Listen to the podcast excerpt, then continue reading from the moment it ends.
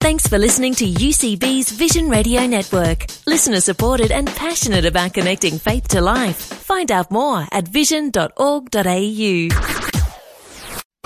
Saturday's Top 5.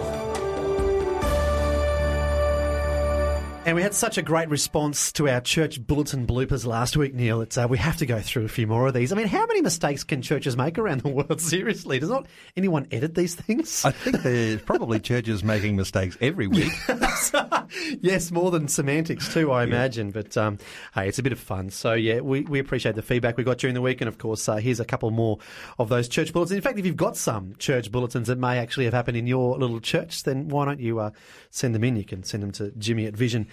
.org.au or even to Neil at Vision. Before we get started here, Jimmy, how can you be sure that these bulletin bloopers are actually authentic? I'm just, I'm just thinking of my church. It's, it's, it's definitely going to be some issues there. Shall we kick it off? Let's do it. 5. Uh, number five. This one's a, this is a classic. Th- This sermon uh, this morning, Jesus walks on the water. The sermon tonight, searching for Jesus. So- you could take that literally. Uh, Well, 4. number four. This one's a little bit. Uh, I'm a bit concerned about this one. Mrs. Johnson will be entering the hospital this week for testes. oh dear, That is a concern. that is a concern. Wow, I think that was for tests. I'd be a bit concerned anyway if they were advertising that type of operation. Did you anyway, pass that to me? I don't know. Have. 3. Number three, today's sermon How Much Can a Man Drink? with hymns from a full choir. I'll drink to that. I can imagine that. Oh, yeah. 2. Number two, this one's obviously a Christmas oriented one. Our next song is Angels We Have Heard Get High. Oh, just the slightest change.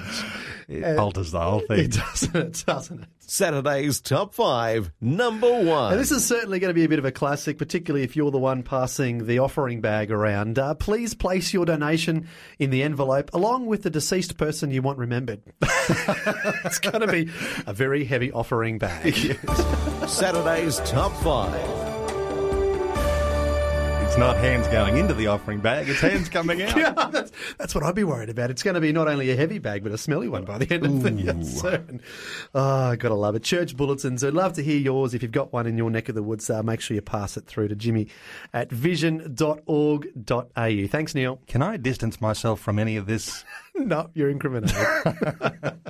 Like what you've just heard? There's more great podcasts, or you can listen to us live at vision.org.au. And remember, Vision is listener supported. Your donation of any amount will help us continue connecting faith to life. Learn more or donate today at vision.org.au.